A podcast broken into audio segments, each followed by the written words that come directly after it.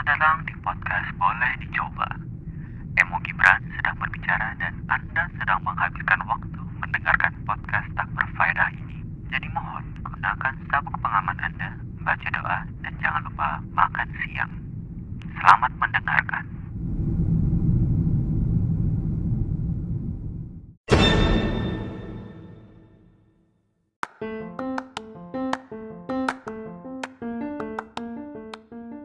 selama corona nih. Kan eh nggak selama corona juga sih cuman kayak eh, pemerintah tuh menganjurkan para masyarakatnya untuk stay at home gitu kan.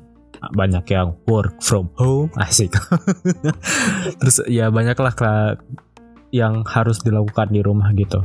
Dan anjir gue kita tuh work from home tuh udah berapa lama ya? Udah kayak udah berbulan-bulan gitu kan. Eh, di rumah tuh gimana ya? Hiburan tuh sangat terbatas kan. Kalau misalnya lu bisa jalan-jalan keluar rumah lu bisa lah jalan ke mall jalan ke mana lagi gitu kan. Jalan-jalannya enak gitu kalau lu kepengen cari hiburan. Tapi kalau lu di rumah apa yang terjadi? Maka dari itu menurut artikel Kompas dampak COVID-19 diperkirakan terjadi eh gimana sih bahasa Indonesia gua? Astagfirullah. Dampak COVID-19 diperkirakan terjadi 7 juta kehamilan tak terduga. Gitu. jadi kayak ini kembali lagi ke masa apa ya?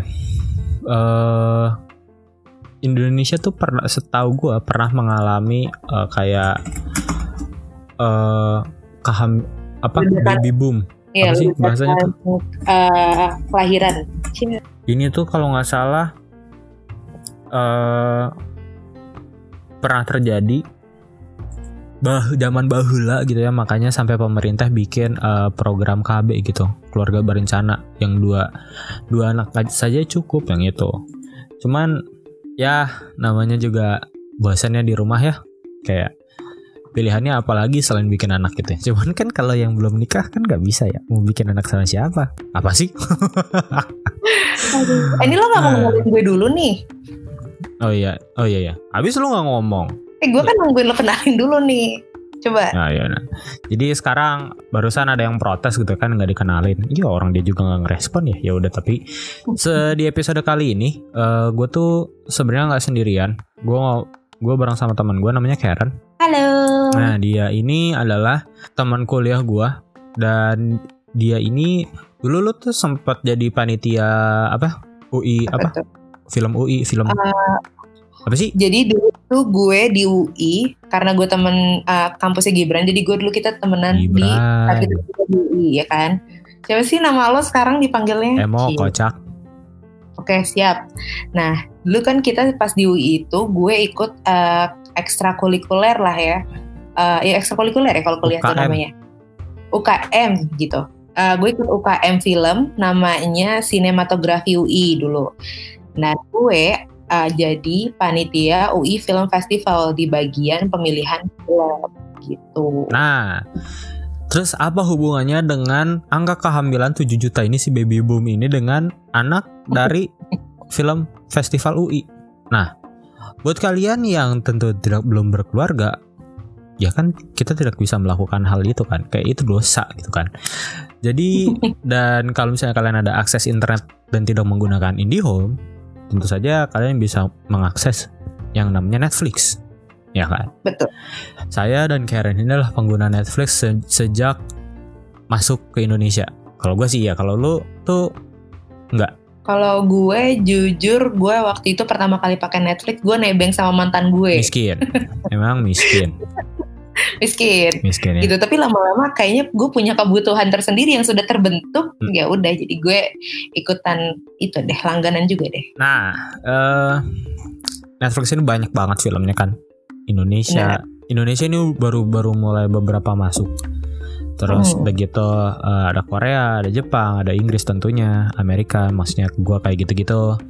Asia Timur juga banyak cuy Asia Timur kan ini nyoy Jepang Cina sama ini. Weh.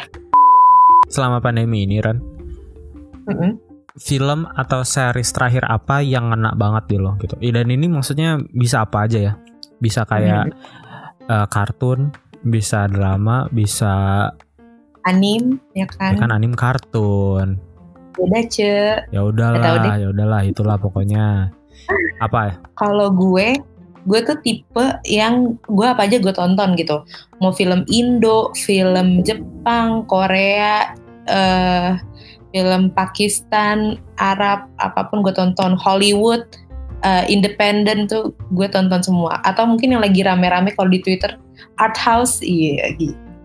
Art house pun gue nonton gitu. Jadi kalau misalkan ditanya film yang paling ngena di Netflix terakhir apa yang gue tonton itu hmm, kalau yang bikin mood chill itu gue nemu satu series yang seru banget tapi kayak lo nonton itu kayak ringan dan lo bawaannya jadi kayak happy but not happy you know Uh, Gimana maksudnya?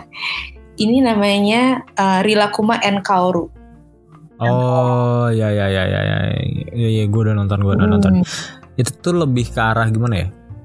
Si slice of life. Ya ini kan ceritanya slice of life of ya. life Dan ya itu emang series nggak perlu mikir dan itu lebih ke arah lucu karena si Rilakumanya sih kalau menurut gue sih Tapi itu. somehow ya, gue pas nonton film ini sebenarnya gue expect gue bakal dapet yang lucu-lucu as in ya, you know, Rilakuma nih gue pengen yang mungkin akan ngelawak gitu. Tapi ternyata pas gue tonton tuh filmnya justru kayak thoughtful banget gitu loh. Tapi justru Mhm. bikin kayak relax gitu thoughtful ya, bukan yang bikin uh, stres gitu. Kayak menarik nih series ini gitu. karena gue pikir gue juga awalnya mikirnya kayak gue sebelumnya tuh kan jadi eh, sebelum si Rilakuma ini Hmm. rilis ada anim ada anim judulnya Agretsuko itu Oh, kan. Iya, iya, gue suka banget. Nah, gue pikir, oh kayaknya bakal nggak mungkin nggak akan mirip banget, cuman akan seberantakan itu kali ya. Maksud tadi awalnya gue mikir kayak gitu kan. Hmm. Cuman pas waktu gue liat teasernya, itu tuh eh, feelnya emang kayak, Feeling banget ya. eh, eh, kayak ya apa kayak per- permasalahan si, aduh gue lupa lagi nama perempuannya itu siapa? Hmm, Kaoru. Ya. Nah, si Kaoru itu, eh terus abis itu kayak ada support sistemnya tuh ya si Rilakuma dan adeknya itu dan si burung kecilnya itu kan. Hmm. Jadi menurut gue kayak oh lucu juga sih. Cuman kayak ya lo nontonnya kayak ya udah kalau gue sih masuk kuping kanan keluar kuping kiri aja kayak gitu. I see, I see, I see. Tapi sumpah itu film kalau buat yang lagi stres banget kan mungkin uh, walaupun lu work from home tapi target lo di kantor tetap jalan ya kan. Mungkin Hmm, kalau ada yang mulai agak-agak stres gitu atau kayak ini deadline dari kemarin gak kelar-kelar ya. Coba nonton ini dulu guys. Nah, eh series terakhir yang gue tonton dan bikin gue sa- apa ya sangat happy Hmm. adalah ini series Korea judulnya Hospital Playlist. Nah jadi eh, si Hospital Playlist ini totalnya tuh ada 12 episode. Menurut gue yang yang bikin series ini menarik adalah teaser di belakang setiap episode dengan episode aslinya yang bakal ditayangkan itu tuh beda jauh banget gitu loh. Beda jauhnya dalam artian adalah kalau misalnya di teaser tuh kayak ah, anjir dikit-dikit konflik konfliknya tinggi banget gitu loh. Hmm. Cuman pas waktu lu nonton tuh kayak nggak konfliknya tuh ya datar aja gitu loh. Eh. Nah justru kedataran ini tuh yang menurut gue sangat menarik gitu loh. Karena ada gue ambil contohnya ambil satu scene gini ya. Eh, ada satu karakter yang bapaknya itu selingkuh, terus ibunya itu nggak mau tanda tangan surat cerai gitu. Nah, eh si karakter ini tuh punya temen nih, si si band Hospital Playlist ini nih, mereka berteman gitu. Nah, kalau misalnya eh drama-drama Amerika atau bahkan drama Indonesia, mungkin akan ada scene di mana teman-temannya kayak emang, oh anjir, nolak terus si orangnya tuh kayak sedih banget gitu kan Hmm. kayak anjir nyokap gua apa bokap gua masih kekeh nih eh, minta cerai nyokap gua terus padahal nyokap gua lagi sakit bla bla bla. Nah, kalau di drama ini nih digambarinnya kayak eh teman-temannya tuh langsung tiba-tiba yaudah gue setuju kalau nyokap lu eh, cerai gitu. kayak gitu langsung gitu terus udah kayak gitu si si anaknya pun yang kayak ya udahlah nggak apa-apa orang ini masalah juga udah masalah udah lama gitu loh jadi kayak nggak ada menurut gue yang gue rasain adalah nggak ada eh, sesuatu yang kayak intens banget gitu nggak ada. Tapi justru karena nggak ada itu lu nontonnya tuh nyantai gitu loh. Itu menyenangkan sekali sih. Dan nggak ada karakter yang jahat gitu loh. Itu lu itu gue menurut gue itu recommended banget nonton itu. Sangat menyenangkan. Gitu. Kalau buat gue series yang lumayan menyenangkan, kalau di gue ya definisi menyenangkan itu kayak gue kayak somehow sepanjang nonton happy aja gitu kayak Hmm. walaupun misalkan emang pasti kalau di uh, cerita gitu pasti butuh ada ada thread ya tetap ada harus ada threadnya Hmm. harus ada, tetap ada plot ceritanya gitu tapi yang Hmm. bikin gue suka banget dari series ini adalah lucu banget cuy. Gue nggak ngerti lagi. Ke sepanjang sepanjang episode kayak ketawa mulu. Tapi gue nggak tahu ini mungkin udah lama ya. Namanya Backstreet Girls Goku Dolls. Jadi buat yang belum tahu si Backstreet Girls ini ya bener kan? Backstreet Girls Goku Dolls ini ini ceritanya soal ada beberapa anggota mafia yang mereka melakukan kesalahan besar sehingga mereka harus menebusnya itu eh, men- untuk menjadi untuk eh apa kayak gimana sih? Kayak mereka harus menebus kesalahan mereka itu kemudian harus jadi girl band gitu lah. Gimana ceritanya itu mafia jadi girl band? Nah lo nonton aja deh tuh sumpah. Yang dan yang bikin lucunya adalah eh sebenarnya bikin bikin lucu dari semua episode itu adalah konflik batin si anggota mafia yang jadi cewek ini sebenarnya kan. Kayak di satu sisi mereka tampilannya udah jadi cewek gitu. Tapi di hati itu mereka masih onisan Masih gitu. masih Ma- pre- iya masih preman gitu. Itu lucu banget sih. Jadi kayak antara bat apa lahir dan batin tuh beda gitu. Lahir dan batin. Tapi eh, teman-teman nggak usah khawatir ya. Lo manggil pendengar lo sih apa sih nggak ada sih kadang-kadang nggak gue panggil juga bahkan. Oke, pokoknya kalian nggak usah khawatir kalau misalkan kayak ah ini eh, LGBTQ eh, apa gitu. Ini sumpah ini nggak ada nggak ada nggak ada sama sekali unsur itunya. Karena emang maksudnya we understand that LGBTQ is about heart, right? Hmm. Ini tuh nggak soal heart, ini tuh soal bosnya tuh Ini emang, Bosnya emang, yang- emang bosnya brengsek aja sih. Gue tuh selama nonton itu nggak pernah kepikiran kayak gitu sih, sejujurnya. ini ini sama sekali nggak nggak nggak tahu ya mungkin uh, correct me if I'm wrong kalau gue sih merasa ini nggak ini clear lah dari isu-isu itu gitu. Iya iya. Jadi kalaupun kalian akan kayak mikir ah ini kalau gitu soal ke arahnya ke sana itu enggak enggak enggak. Ini pure lucu banget. Kalian harus nonton sih. Nah kalau misalnya film apa nih Ran? Film oh, om, hmm, film yang suka bang yang gue bikin gue seneng banget ya apa ya terakhir gue tuh kemarin ini baru jadi gue tuh ceritanya abis buka app gue abis browsing sesuatu pakai VPN di handphone gue dan gue lupa matiin Hmm. Kemudian gue buka Netflix dan gue sekaget itu tiba-tiba gue nemu satu film judulnya Burning Eh, waktu pertama ini dirilis film ini ini tahun 2018 kalau nggak salah ini it was a big hit di festival Hmm. Uh, jadi buat teman-teman gue yang emang suka film-film festival itu mereka kayak gila bagus banget, bagus banget, bagus banget gitu. Bahkan teman gue tuh nontonnya di festival luar gitu loh, bukan di sini. Katanya si Burning ini mantap gitu, pokoknya lo semua harus nonton inti gitu. Tapi gue nggak punya kesempatan nih untuk nonton itu gitu. Hmm. Kayaknya ya di tahun 2018 tuh mungkin kayak gue lagi sibuk apa gitu atau gimana. Mungkin jadi gue nggak begitu punya kesempatan buat nonton. Nah, jadi gue kaget banget dong pas tiba-tiba ngeliat ini ada di Netflix. Kemudian gue tonton nih Oh. gitu. Dan emang cuy filmnya tuh cantik banget, cantik. Cantiknya di sini mungkin kayak hmm, makanya gue bilang gak cocok sama lo karena pace-nya tuh lambat, lambat, like lambat. kayak aduh ini lama banget gitu. Tapi kayak uh, bayangin kalau misalkan gue nonton ini di layar lebar, itu pasti gue akan yang kayak anjirnya bagus banget gitu. Soalnya emang kayak pace-nya uh, lambat, ceritanya ngalun. Oh ya btw yang main itu si ada Steven Yeun, Hmm. Mm, si Mr. Steven Yeun. Gue tuh gue tuh sebenarnya udah nge-wishlist si film Burning ini di Google Movie, Google Play Movie, cuman dia tuh emang nggak masuk di Indonesia. Dan ini tuh kayaknya tempo lambat tuh emang emang rata-rata film apa eh, adaptasi dari si Murakami ini emang kayaknya sebenarnya filmnya lambat deh. Lu pernah nonton ini nggak Norwegian Wood nggak? belum belum. Ini Norwegian Wood tuh juga temponya menurut gua lambat gitu loh. Mm, Tapi eh, kalau gue sebenarnya kepengen nonton ini tuh karena posternya.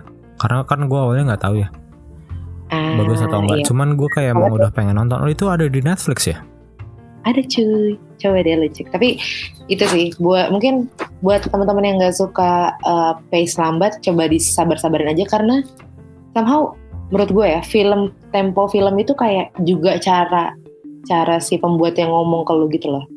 Kayak ada beberapa uh, adegan atau bagian yang emang dilambatin tuh biar lu meresapi ya meresapi gitu. meresapi soal beberapa adegan yang emang di uh, highlight gitu. Uh, yang jadi gue highlight juga adalah aktornya. Hmm. Tadi kan ada Steven Yeun yang emang udah kayak oke baik gitu, Hmm. bagus gitu kan. Dia mah udah udah well dia udah bagus banget. Nah sama si uh, Yu Ah In, is that how you spell it Wait, in Korea? Wait, let me see. Let me see. Eh, siapa? Uh, coba lu cari film Burning. Nah terus ada case-nya tuh. You Ah In. Iya. Mm-mm. Bener gitu ya You ngomongnya. Ah In. You You Ah In. You Ah In. Ya itulah. si Mas Yu Ah In ini aktingnya oke tapi selama film kayak dia ngeblend in di filmnya gitu loh bikin gue kayak oh dia emang karakternya gini gitu tapi setelah gue pikir-pikir lagi dia bareng sama si Steven Yeun itu nggak nggak apa ya Gak apa tuh Eh, apa? nggak Gak apa? nggak jomplang gitu loh Nggak apa? Steven bagus banget gitu kan dia kan aktingnya bagus banget gitu kan si Hmm. Steven Yeun tapi sama si Yo Ah In ini nggak nggak jomplang gitu jadi kan kayak bagus ya gitu gue penasaran sih pengen gue pengen baca-baca lagi setelah ini kayak readingnya mereka prosesnya kayak gimana gitu karena bagus cuy mereka Hmm. Kayak- mantap gitu Menarik sih menarik. Ini lu VPN-nya ke negara mana anjir? aduh kayaknya Vietnam deh gue biasanya tiba-tiba ke Vietnam Vietnam. Anjir, random banget Vietnam. even Vietnam atau Thailand gitu Oke oke. Sa- eh, sama ini sama A Copy of My Mind filmnya Joko Anwar itu film definisi film cantik buat gue tuh itu juga tuh Cuman menurut gue film Joko Anwar tuh kayak oke lah gitu loh, nggak nggak kayak wow magnifico, nggak gitu, cuman kayak oke siap mantap bos gitu. Copy of My Mind itu ceritanya apa ya nggak tahu. Gue ngerasa uh, cerita yang diomongin tuh bukan cerita yang ngawang-ngawang yang apa ya menurut gue filmnya kayak full of social value gitu. Jadi kayak Iya sih. dan tapi detailnya banget gitu loh cuy. Kayak detailnya dapet terus kayak dia kayak gini karena oh ya emang dia orangnya kan kayak gitu. Dia kan emang keadaannya kayak gitu. Jadi kayak mantep nih gitu. Gue suka. Mungkin agak beda sama film ini cuy. Apa? kalau misalkan eh apa sih orang-orang kemarin pada suka NKCTHI ya Nah itu kan kemarin baru baru, masuk tuh. hmm, baru masuk tuh di Netflix gue juga langsung wih NKCTHI nih gue nggak sempat nonton di bioskop gue play kan Hmm. gitu dan gue untung gue nontonnya di Netflix Gue belum gue belum nonton sampai habis sih. Tapi gue juga di depan juga nggak nonton gitu karena kan apa ya? Ada yang bilang bagus karena itu Hmm. cerita keluarga kan. Tapi ada yang bilang ya biasa aja gitu. Iya. Apa lu termasuk kaum mana nih? gue sedih Rahel Amanda bagus banget cuy aktingnya di situ tapi kenapa pasangannya Ardito Pramono aduh sayang banget Ya karena terkenal kali maksudnya kayak biar bisa menjual untuk kaum itu maksudnya kayak ya Iya. kaum tertentu lah segmentasi tertentu. Cuman cuman apakah secara cerita sebenarnya bagus? Karena kan sebenarnya si buku nanti kita cerita tentang hari ini tuh panjang banget. Itu tuh sebenarnya nggak ada ceritanya kan? Cuy.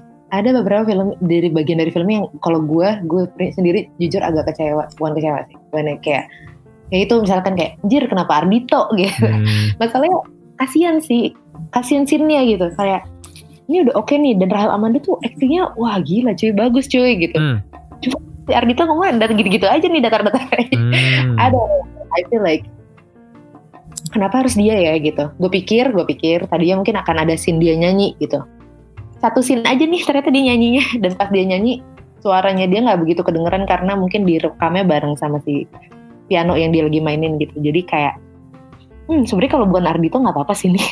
Kan dia main gitu. Kayak misalkan siapa gitu lah. Reza Hardian. jangan cuy ketuaan. Eh, Morgan mungkin Morgan Oe gitu kan. Mungkin sekarang dia kan actingnya lebih ah iya sih. Eh, ya tapi Gitu. oke oke oke. Debatable debatable. Tapi karena gue belum nonton jadi kayak gue nggak lebih gue nggak tahu juga. Tapi kalau emang ada film Indo yang emang bagus dan terjangkau untuk kita nonton, coba tonton deh. Gitu. Oh. ini apa eh gua tuh belum nonton film ini cuman Hmm. apa eh, banyak banget yang rekomendasiin film ini dan kayak bilang ini tuh bagus banget salah satunya adalah Love for Sale Oh god, iya, iya, iya, satu dua. Ya gue belum nonton dua-duanya gitu loh. Yang satu dan satu dan yang kedua tuh gue belum nonton. Yang satu kan ada di Netflix kan. Iya. Nah. Ada berapa lo belum nonton? Belum belum belum. Nah gue menurut gue ah gue harus nonton dulu ya untuk bisa mengatakan itu sebagai salah satu milestone film Indonesia atau enggak cuman kayak mari kita lihat nanti ya cuman menurut gue kayaknya itu layak untuk di apa ya di di di dibilang sebagai salah satu milestone deh Love for Sale 2 anyway udah ada juga di Netflix. Oh, oke oke satu sama dua oke Jadi- oke oke itu bisa ditonton lah kita Ini kemarin jadi perdebatan, bukan perdebatan kayak bahan diskusi gue sama cowok gue nih kemarin. Hmm. Jadi dia tuh belum nonton yang pertama, Hmm. tapi waktu yang kedua nonton bareng gue. hmm. Iya ya, iya kayaknya bareng bareng gue gitu nonton. ya lupa si anjir Lupa ay. Nah itu kayak apa ya? Kayak ada ada orang yang akan lebih suka ke satu, ada orang yang akan lebih suka kedua gitu. karena Karena konflik kalau gue ngeliat ya konflik di yang pertama itu adalah soal antar pasangan. Eh ya eh, ya pasangan itu konflik pasangan lo sama gue masalahnya di situ gitu. hmm, Masalah-masalah masalah yang terjadi eh, udah sama pasangan yang misalkan apa sih masalah pasangan berdua kayak misalkan cemburuan misal kayak gitu atau kayak insecure atau kayak ya apa nggak perhatian kayak gitu kan permasalahan orang pacaran. Nah tapi yang kedua itu permasalahannya lebih besar lagi karena udah masuk ke keluarga gitu. Justru ya temen gue tuh banyak banget yang baper setelah nonton Love for Sale. aneh banget Ih jujur gue, tapi gue kayaknya singkat gue, gue nangis deh, gue lupa deh. lebay lu Oh. Ada lagi satu lagi kurang apaan Ah, film atau series yang ah, soalnya kan kita kalau nonton film tuh banyak yang bilang kayak gue suka film yang plot twist sih gitu. Jadi gue mau Terus? kasih tahu nih, eh, sebenarnya bukan film, Eh, gue mau kasih tahu satu series yang menurut gue efeknya tuh sangat plot twist gitu loh, walaupun secara plot enggak. Itu adalah Circus of Books. ah gue belum Nah, nonton gitu. Jadi itu ceritanya cuy soal uh, pasangan yang bikin uh, bookstore di Amerika, tapi khusus buat billboardnya either it's uh, apa film, um, moving image atau still image kayak gambar majalah kayak gitu.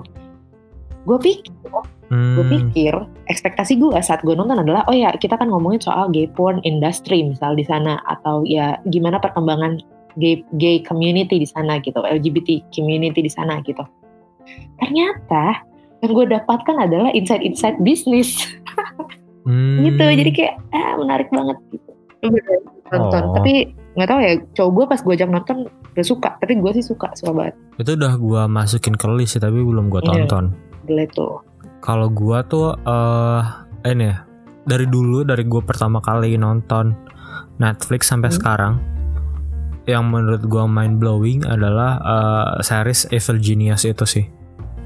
Evil Geniuses eh enggak Evil Genius ya. Series tentang eh apa kayak perampokan eh awalnya tuh dari niat untuk merampok bank gitu. Cuman itu tuh ternyata uh, untuk nge-planning itu tuh mastermindnya tuh kayak lebih ribet banget gitu loh jadi kayak ada di- apa ada sekelompok orang-orang yang lanjut Hmm. usia yang nge-planning untuk melakukan perampokan itu dan semua dan apa dan di kelompok orang lanjut usia Hmm. ini kayak empat di antaranya itu eh termasuk orang yang sosiopat gitu loh Hmm. Iya jadi sociopath slash psychopath gitu. Jadi sebenarnya mereka basically tuh pinter banget gitu. Rata empat orang ini dari lima Mhm. orang itu tuh IQ-nya semuanya rata di atas rata-rata gitu bahkan melebihi dari Einstein gitu seingat gua. Nah jadi kayak mereka tuh saling nunjuknya itu kayak saling nunjuk tapi emang ada datanya tapi dipertanyakan juga kayak gimana ya jelasnya pokoknya itu tuh kayak setiap kali lu nonton kayak anjir ternyata ada orang kayak gini gitu loh kayak gitu sih Padahal nggak tahu sih, gue sih nggak begitu eh, biasa. Maksudnya gue biasa aja sama yang eh, eh, kayak crime-crime gitu ya. Ini kayak menarik nih gue lagi baca-baca juga. The True Story of Iya, iya. America's Most Diabolical Back Iya it- itu dan dan yang bikin gilanya adalah kayak ini tuh beneran ada gitu Oh, loh. beneran terjadi ya? Beneran iya. Ini beneran beneran itu based on true story dan wah gue nonton itu gila sih kayak wow wow wow wow wow wow. Boleh, boleh, boleh, boleh, boleh. Mantap. Baiklah, itu adalah beberapa rekomendasi dari kita. Jadi kalau misalnya kita mau dirapel nih, Boleh. ada Love for Sale 1 dan 2. Boleh. Terus si Karen tadi kekeh Copy of My Mind nya Joko Anwar. Terus abis itu ada Goku Dolls. Dolls. Ya, terus abis itu eh Rilakkuma ya. Rilaku main Koru. Mm. Ah, Rilakkuma and Kaoru. Terus ada oh, kalau gua tuh seriesnya Hospital Playlist, Playlist. terus Darkest Hour sama apa lagi sih lu? Oh, Oh, itu apa yang ter- yang terakhir tadi? Burning, bukan. Oh, ini yang terakhir. Uh, The Circus of Books. The Circus of The Circus of Books sama si Evil Genius itu dia. Yay, selamat menikmati. Lah, kayak makan.